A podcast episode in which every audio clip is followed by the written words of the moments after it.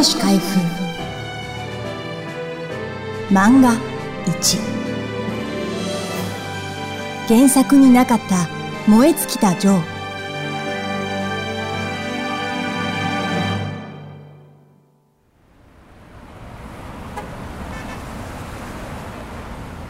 今や5000億円の市場と言われる日本の漫画マーケット。出版物全体に占める比率は30%をはるかに超え、大の大人が電車の中で漫画を読みふけるのも日常の風景となった。各国語に翻訳されて輸出もされている。漫画は戦後日本が独自に生み出した最大の文化なのかもしれない。昭和45年3月24日、東京音羽の講談社行動で前代未聞の葬儀が行われた。僧侶が独協し、約700人の参列者が手を合わせた遺影の主。力石徹は、講談社、少年週刊マガジンの明日のジョーで、主人公のボクサー、矢吹ジョーのライバルだった。力石がジョーとの激闘の末、KO 勝ち直後に死亡したのは、同年2月15日発売号でだった。2階級下のバンダム級への過酷な減量で衰弱しきっていたことに加え、試合中のダウンで後頭部をロープにつけたのが死因だった。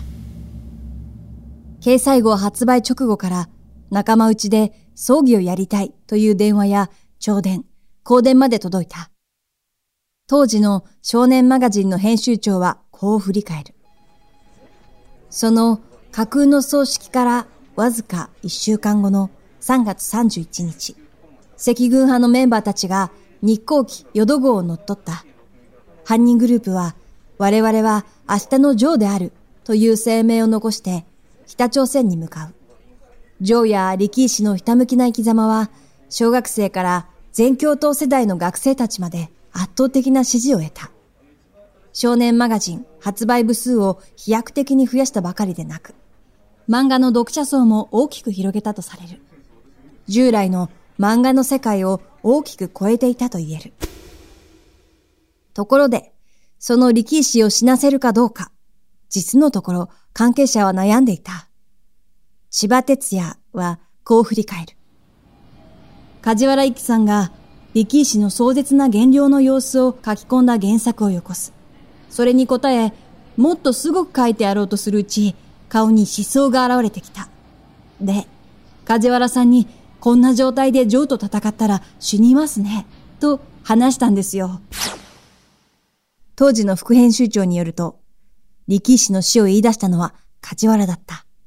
半年ほど前に名誉の死という方向を考えているがどうかと提案された。しかし、凄惨なことが嫌いな芝さんは反対だった。最終的な打ち合わせのため、梶原、芝、編集者の4人が梶原行きつきの会員制クラブに集まった。市場ではすでに状態力一戦のゴングが鳴っていた。滑腹のいい梶原らが殺す、殺さないと議論を交わすのを周囲の客はぎょっとして見つめていたという。千葉によると原作にはジョーと力士の身長の比較もなかったため、名前と骨張った顔との表現からジョーより大きく大人っぽく書いた。このサイズの違いが後に力士を原料区へ追い込み、死の伏線となる。怪我の巧妙でしたね。ただのライバルだったら深みのない作品になっていたと思う。力士を死なせたことによる苦悩で、ジョーの顔はどんどん大人びてゆく。さらに、力士と戦ったバンダム級にこだわって減量を行うことで、連載当初とはまるで違う風貌に変わっていった。減量で腹が減っているだろうな、などと思い入れしながら、目の下に熊を入れたり、武将髭を描いたりした。計算したわけではない。何か、そう書かせるものがある、と感じたことはありますよ。漫画史上に輝く傑作は、梶原と千葉の個性のぶつかり合いが生んだ。すでに巨人の星で原作者の地位を確立した梶原は、得意のボクシングもので自作を用意。千葉も前作、ハリスの風でボクシングのエピソードを書くためにジムを取材。その魅力を知って以来、自作はボクシングもので、と編集者に話していた。ところが、編集者によると、芝は当初、黄金コンビへの誘いを辞退した。編集者と梶原の打ち合わせで、主人公はニヒルなタイプと決まっていたためだという。芝が得意とする天真爛漫な主人公像とは対極。正反対の人間を主人公には書けないと断る千葉に、編集者は原作よりこうした方がいいと思えば自分なりに創作するという条件で OK を得た。力石の死とともに語り草となったラストシーン。ホセ・メンドーサとの世界タイトル戦を終えたリング上で燃え尽きた。真っ白な灰に。と言い残したジョーがコーナーで眠るように微笑む場面は、その条件から千葉の創作だった。千葉によると、原作のラストは、パンチドランカーになったらしいジョーが、かつてのライバルで廃人となったカーロス・リベラと並んで日向ぼっこしている雰囲気だった。これは違う。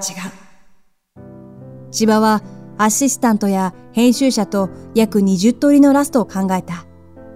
作品を読み返した編集者が乾物屋の娘とジョーのデートシーンを見つけ出す。ジョーは眩しいほどに真っ赤に燃え上がるんだ。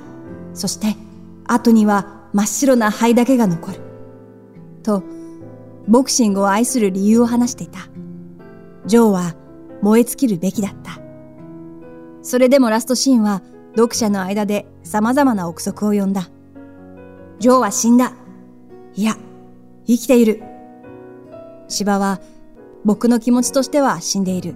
ただ、負けて死ぬのは子供には辛い最後ですからね。そこで子供には生きていると思えるように、大人には死んだとわかるようにしたという。最終回掲載号発売の直後、千葉の家に来客があった。京都から来たという喪服姿の18歳くらいの少女は、応接間に飾られたジョーの肖像の前で泣き濡れた。ほとんど口も聞けないような状態でね、知らない人が見たら僕が泣かせたみたい。今、ジョーを描いてくれと言われても、あの、減量に疲れた凄みのある目は描けない。優しい目になってしまう。だからジョーは昔のイメージで残しておきたい。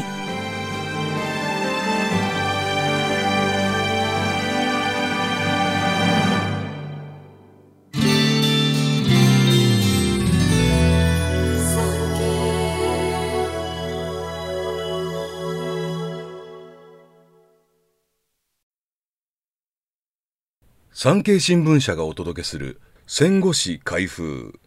最後までお聞きいただきありがとうございます。